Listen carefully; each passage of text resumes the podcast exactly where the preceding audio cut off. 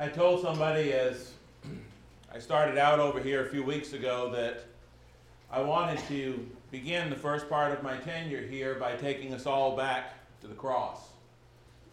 Taking us all back to Jesus' sacrifice, really focusing on that because everything that we will ever talk about as long as I am privileged to be here will always have its foundation, obviously, in the cross.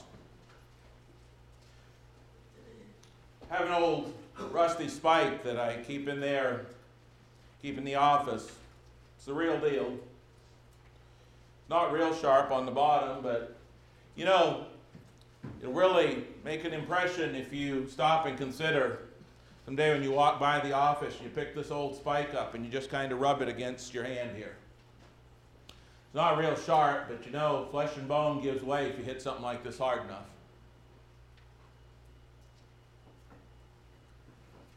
I thought it was fitting and pro- appropriate as we come to the last Lord's Day of 2018 and kind of this theme or focus of going back to the cross that the final set of sermons in 2018 are going to have to do with the Lord's suffering on the cross.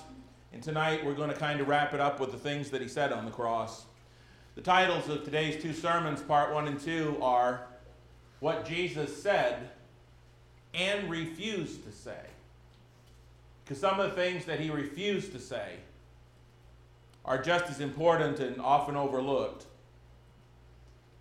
When I truly stop and reflect, and I, I, thank again the, the men who have served up here this morning for taking me back to Calvary and back to the cross, when I truly, truly focus on and reflect on the price the sacrifice that Jesus Christ gave for me, for me, as we all should. And how that indicates what I am somehow worth to God.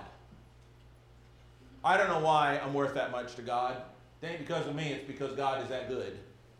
But when I think about that, I cannot be helped but be brought to my spiritual knees in love and adoration and appreciation for what God has done for me. I cannot begin to put into words just how special God is to me, how much I love Him, how much I appreciate that, and how grateful I am to be able to come here, to come anywhere where the Lord's church is assembled to say thank you on the first day of the week, to say thank you, to express my love and my appreciation, my devotion to Him by by practicing worship that is exactly what he asked me to do.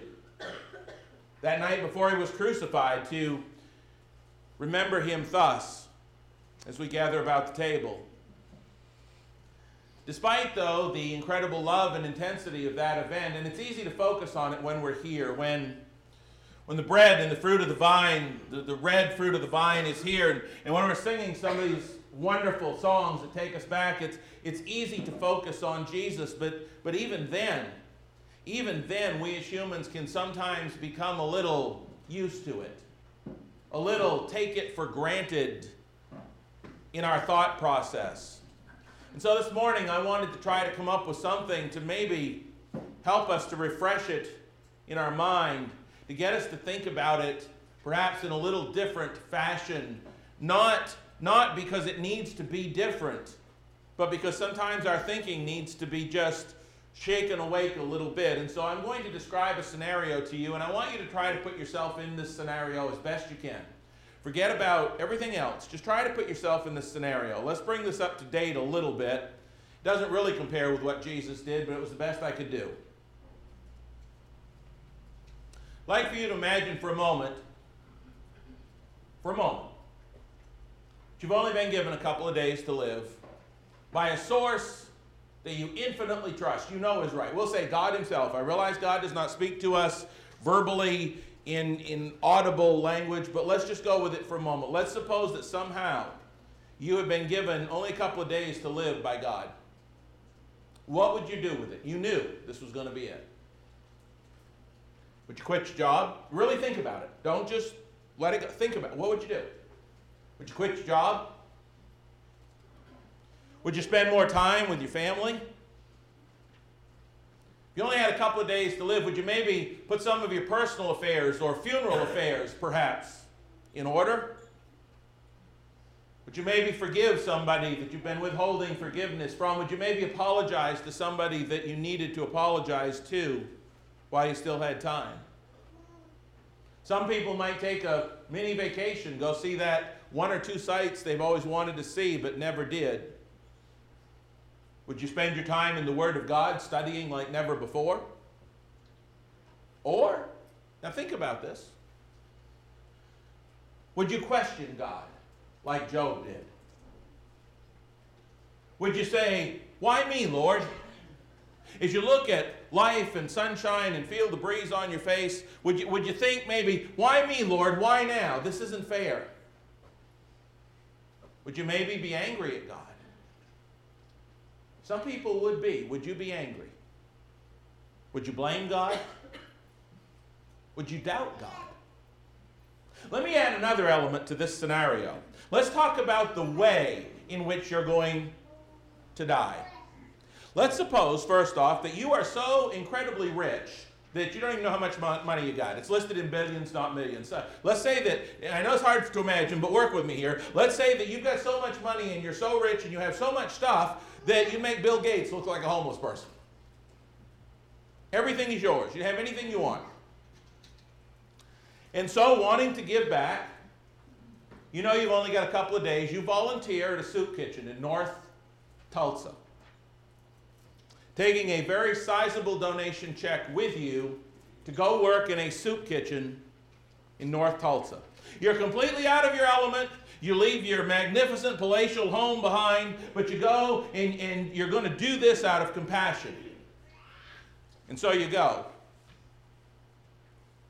And you know from God Himself, you know that that very night after you serve in that soup kitchen all day, you know that as you walk back to your car that night, you're going to be dragged into an alley and you're going to be kidnapped. You are going to be tortured. You are going to be beaten. You are going to be brutalized and abused in every unspeakable way possible. This gang of merciless thugs is going to take you to this abandoned warehouse and they are going to abuse you in every way possible. They are going to beat you for hours on end until you finally expire. You die a horribly painful and unimaginably painful death at the hands of those very sorts of people you came to help to pour soup for. And on top of that, as if that wasn't bad enough, on top of that, here's what they're going to do they are going to steal your car they are going to steal your credit cards. They are going to steal your identity completely. They are going to steal your identity. They are going to have access to your bank accounts and your assets that are worth untold billions of dollars. And these people who did this to you are then going to live lives of luxury from that point on on your resources. They are never going to get caught. They're never going to have to pay for their crimes, ever. Question Would you still go to the soup kitchen?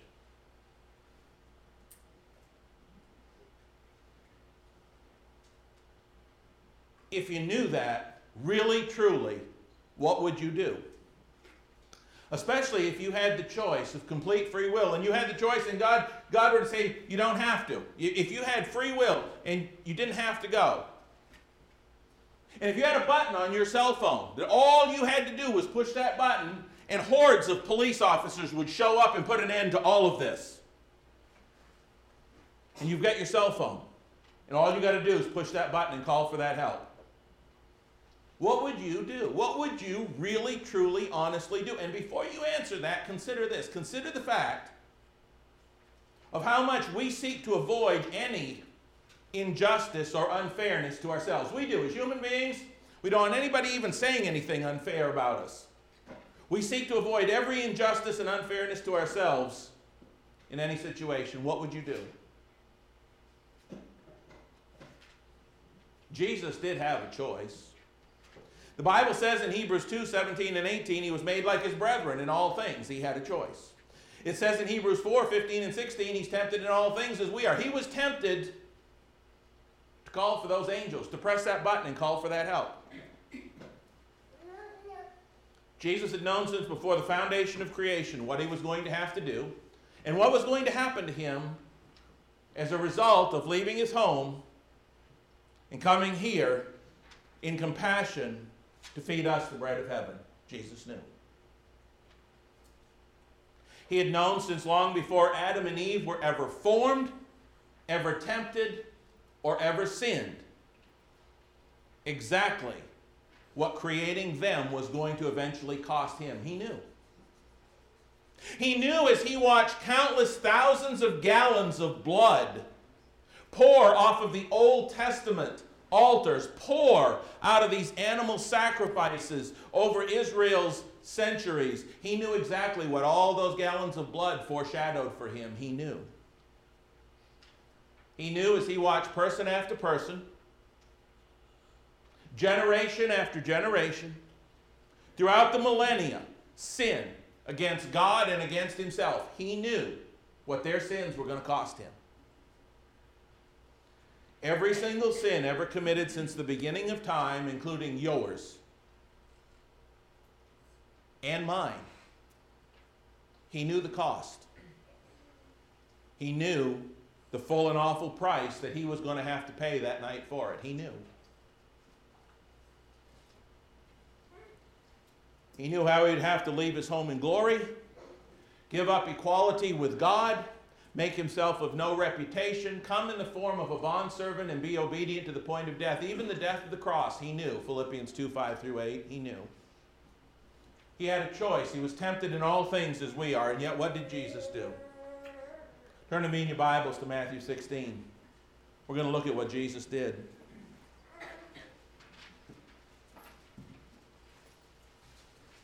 Matthew chapter 16.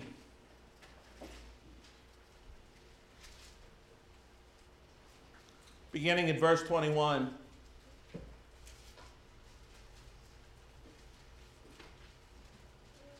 From that time, Jesus began to show to his disciples that he must go to Jerusalem, suffer many things from the elders and chief priests and scribes, and be killed, be raised the third day.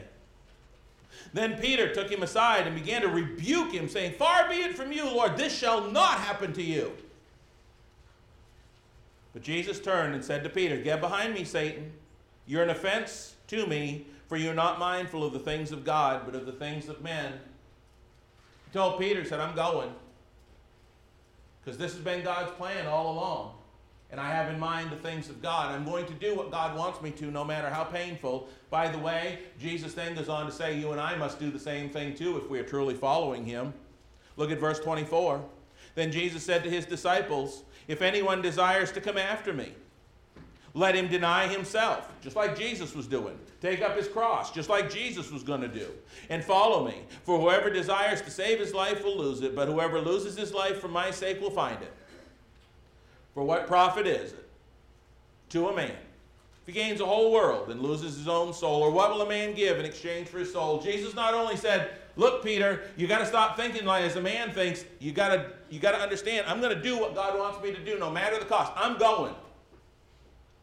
And by the way, if you're following me, you've got to spiritually go and follow in my footsteps and live the same way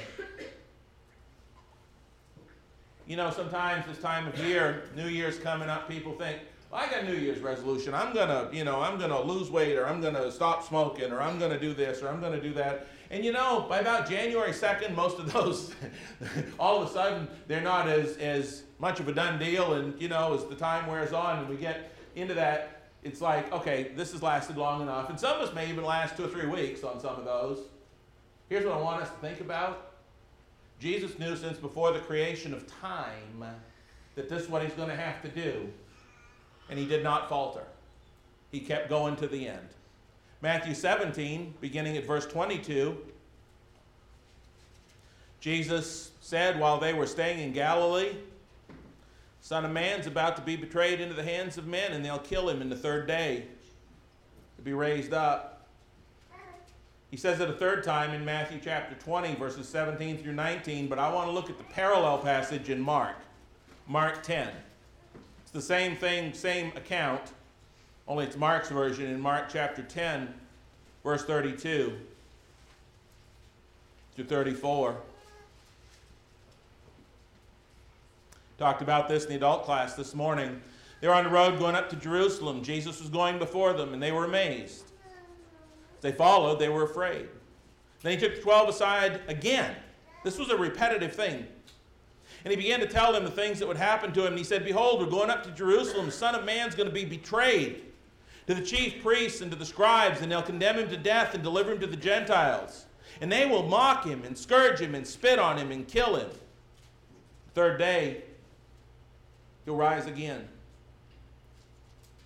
Jesus knew every single bloody, gory, awful, horrible detail. But still he went. You know why he went? You know why he went? For you. And you. And you. And you. And me. Because to God, we were worth it. In Matthew chapter 26, look what he said only two days beforehand. Matthew chapter 26.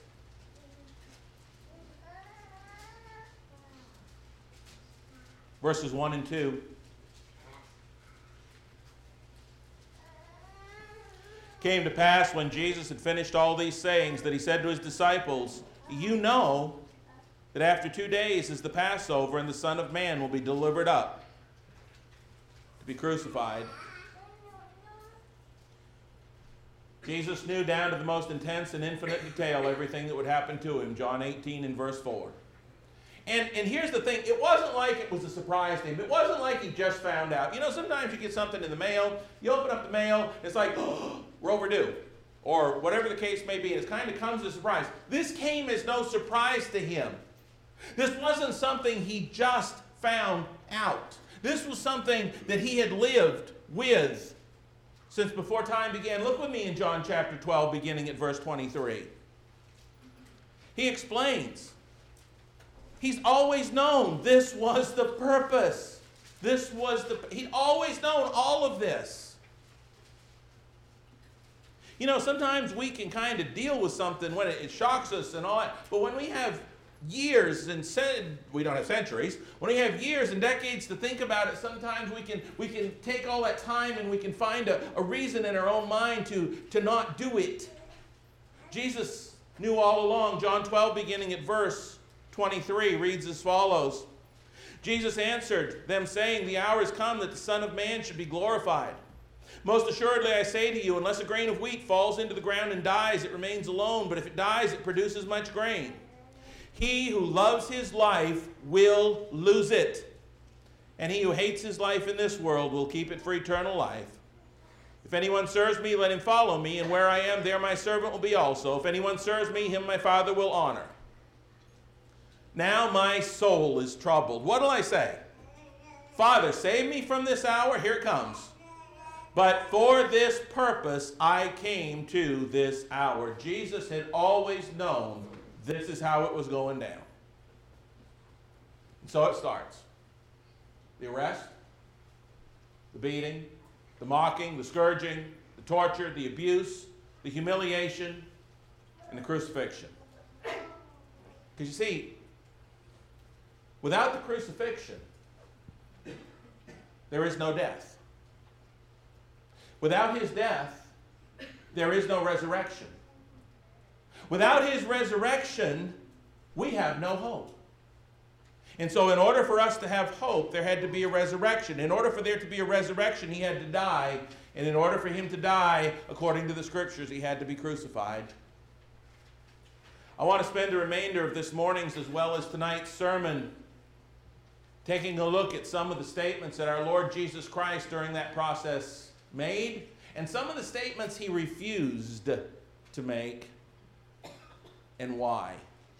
Let us begin in Matthew 26, verse 36. What Jesus said, what he didn't say, and why. Matthew 26. Very familiar. I know some of you can quote most of it, maybe. But please follow along like it's the first time you've read it. What did Jesus say? And Jesus came with them, Matthew 26, 36, to a place called Gethsemane. And he said to his disciples, Sit here while I go and pray over there, right in the shadow of the cross. Took with him Peter and the two sons of Zebedee, and he began to be sorrowful and deeply distressed. And he said to them, My soul it's one of those pains that goes right to the very heart and soul of who you are, that, that, goes to the deepest, inner, most intense, intimate, personal part of you. Jesus said, My soul hurts. It's exceedingly sorry. It's not just sorrowful, it's exceedingly sorrowful. Even to death. Stay here and watch with me. The implication is you're my friends. You've been with me through so much. Just Peter, James, and John, he took them a little ways first. He said, just sit here and watch with me. Stay with me in this. I need you. He went a little farther, fell on his face, and prayed, saying, Oh, my Father, if it is possible, let this cup pass from me. Nevertheless, not as I will, but as you will. And he came to his disciples, found them sleeping. He said to Peter, What? Couldn't you watch with me one hour? Watch and pray, lest you enter into temptation. Spirit indeed is willing, but the flesh is weak. And, and again, a second time, he went away and he prayed, saying, Oh, my Father, if this cup cannot pass away from me unless I drink it, your will be done. And he came and, and he found them asleep again, for their eyes were heavy, and he didn't even bother this time. He left them and went away again and prayed the third time, saying the same words. Then he came to his disciples and said to them, Are you still sleeping and resting? Behold, the hour is at hand, and the Son of Man is being betrayed into the hands of sinners. Rise, let us go. See, my betrayer is at hand. And as I read that, I see Jesus with that first time he prays saying, Father, if there's another way, please. And, and then the second time he says sort of the same words, but he's, he's more resigned to it. And, and in my mind, I see Jesus by the time he gets up and he says, Hey, rise, let us be going. See my betrayers at hand. He has accepted the totality of this. It's almost like, hey, see, my friend is coming. My betrayer is God's will is going to be done. Let's let's see this through. But I want us to think about that term, my betrayer. My betrayer. This was a disciple whom Jesus had spent the last three and a half years teaching, leading, feeding. Three and a half years. They had worshiped together in the synagogue. This was his friend, verse 50. His friend whose feet he had just washed and whose soul Jesus was going to go to the cross to shed his blood in order to save. If Judas had accepted that on God's terms, which he did not, this was his friend. And his friend, his disciple, just betrayed him. Stabbed him in the back, sold him out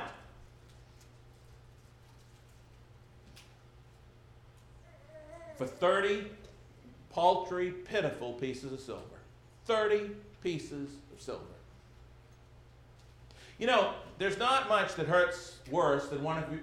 There's not much that hurts worse than when one of your closest friends, family members, somebody who's a, whom you've worked with, or maybe even worse yet, one of your closest brethren in the church betrays you. When one of your closest, a person that you have worked and worshiped with alongside of for years in the church, and they stab you in the back, they hang you out dry, they throw you under the bus, they betray you. They betray your trust, they betray your friendship, they betray your fellowship. That's what Judas did. Turn back with me for just a moment, look in Psalm 55. David addressed this many years prior to. Psalm 55 the pain is told in Psalm 55 by David of how much it hurts when a member of God's family betrays all of that. Psalm 55, beginning at verse 12. David said, It's not an enemy who reproaches me, then I could bear it. If it was my enemy, I could deal with that. I could fight with him. Nor is it one who hates me who has exalted himself against me. Then I could hide from him. David said, I could hide from somebody who really hates me. I, I could deal with that. But it was you. A man, my equal, my companion, and my acquaintance. We took sweet counsel together and walked to the house of God in the throne. We worshiped God together. We were close, we were tight. He goes on to talk about this one who's turned on him. Says in verses 20 through 23 he has put forth his hands against those who were at peace with him. He has broken his covenant. The words of his mouth were smoother than butter, but war was in his heart. His words were softer than oil, yet they were drawn swords. Cast your burden on the Lord, and he will sustain you. He'll not permit the righteous to be moved. When that happens, you've got to cast your care on God. You've got to trust God. As he says at the end of verse 23. But you see, here's the thing Jesus had known, Jesus had known since before time ever began that his companions and his disciples were going to desert him that night. He knew that they were going to leave him. The ones that he had worked with and worshiped with and talked with and taught and loved and helped, he knew that they were all going to betray and deny him. Matthew chapter 26, verse 31. We would also note places like Psalm 41 and verse 9, where it is written, Even my own familiar friend in whom I trusted, who ate my bread, has lifted up his heel against me, or has acted as a traitor. But even knowing, even knowing Matthew 26, 31, even knowing that these guys would all flee, what did Jesus do? Went to the cross for them.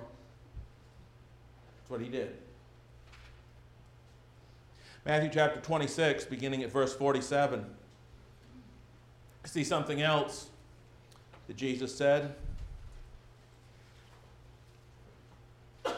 26, 47. While he was still speaking, behold, Judas, one of the twelve, with a great multitude with swords and clubs, came from the chief priests and elders of the people. Now his betrayer had given them a sign, saying, Whomever I kiss, he's the one, seize him. And immediately he went up to Jesus. He said, Greetings, Rabbi, and kissed him. Jesus said to him, Friend, why have you come? Jesus had known for millennia why Judas came. There's so many other things here that Jesus could have said. Jesus had never lost an argument with anybody. There's so many other things that he could have said in his own defense. But you know what? He didn't. Do you think if Jesus had spoke up and begun an argument, do you think he could have won? He'd never lost one. But what does he do? Friend, why have you come? Is all you hear. We see this again mere moments later if we read on. Verse 50, the rest of it. Then they came and laid hands on Jesus and took him, and suddenly one of those who were with Jesus stretched out his hand, drew his sword, struck the servant of the high priest, and cut off his ear. Jesus said to him, But put your sword back in its place, for all who take the sword will perish by the sword. Or don't you think that I can now pray to my Father, and he will provide me with more than 12 legions of angels? Here's something Jesus didn't say, and it's just as important as what Jesus did say. You know what Jesus did not say? Send them, Father. I can't do this. He refused to say that all through that scourging and all through that beating and all through that crucifixion, all through all through having that driven into his arms and fighting for every breath in his feet, he never all he had to do was say, "Okay, Father, that's it. I can't do this. They ain't worth it." That's it. But Jesus never said that, did he? No. He didn't. He was faithfully silent, verse 54. Because verse 54 tells us that scriptures wouldn't be fulfilled if he'd called out. And so, as the Ethiopian eunuch, reading from the scroll of Isaiah in Acts 8 32 and 33, was reading, he was led as a sheep to the slaughter. And as a lamb before its shearer is silent, he opened not his mouth. In his humiliation, his justice was taken away. In his humiliation, Jesus didn't get justice.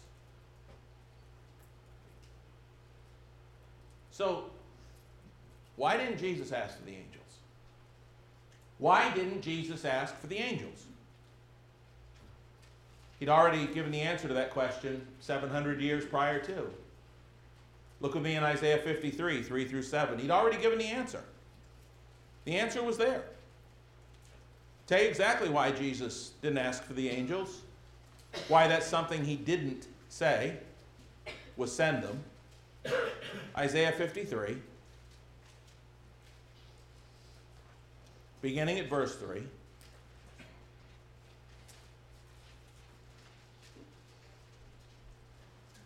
He is despised and rejected by men, man of sorrows and acquainted with grief.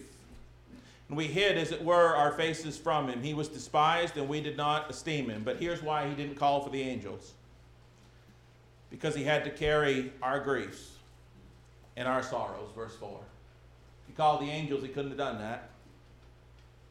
So he bore our griefs and he carried our sorrows. That's why he was, verse 4 of Isaiah 53, smitten by God and afflicted. He didn't call the angels because he had to be wounded for our transgressions. He had to be bruised for our iniquities. The chastisement for our peace was upon him, and by his stripes we are healed. If he'd called the angels, he never would have gotten the scourging. He never would have gone through the cross. He never would have died there and been resurrected. But he had to pay that price. But the reason he didn't call for the angels is so that he could go through that because by his stripes, it's us that get healed. All we like sheep have gone astray. We've turned everyone to his own way. Watch this. The Lord has laid on him the iniquity of us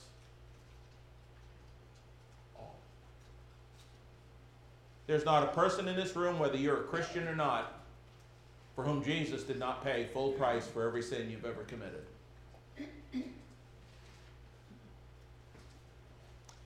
He was oppressed and afflicted, yet he opened not his mouth, was led as a lamb to the slaughter, and as a sheep before its shearers is silent, so he did not open his mouth. Peter says in 1 Peter 2.23, when he was reviled, he did not revile in turn. When he suffered, he did not threaten. And this is what we're going to see as we go through the rest of the sermon tonight. So many times Jesus could have spoken up and with a word. With a word in his defense, with a word to his heavenly Father. So many times Jesus could have spoken up and he didn't. Why?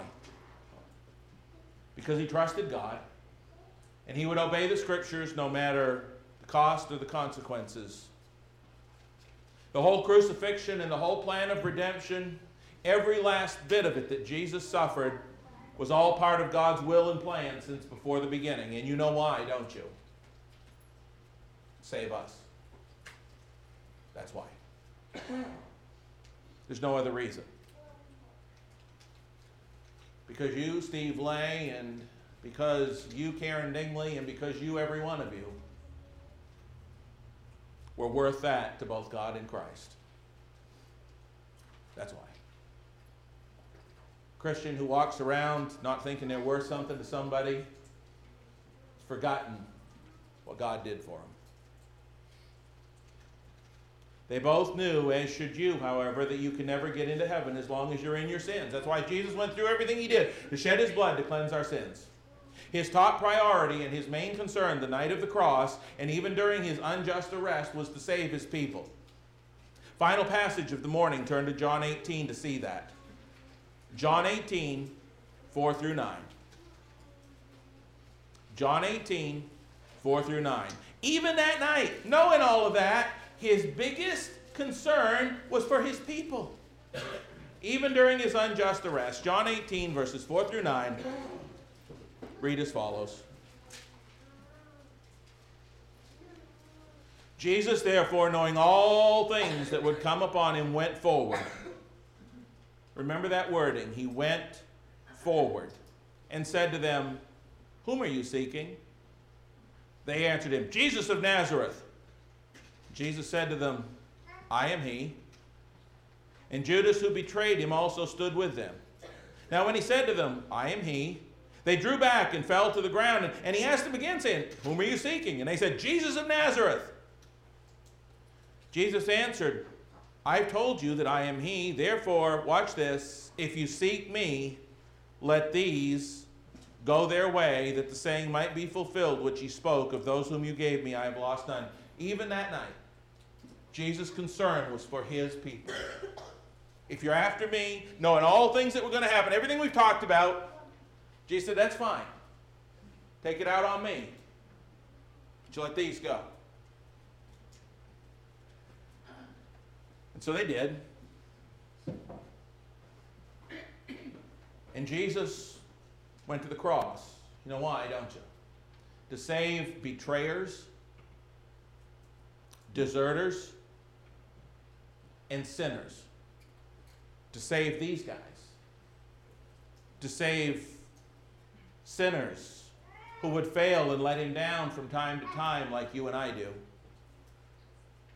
Instead of saving himself from the agony that was beyond comprehension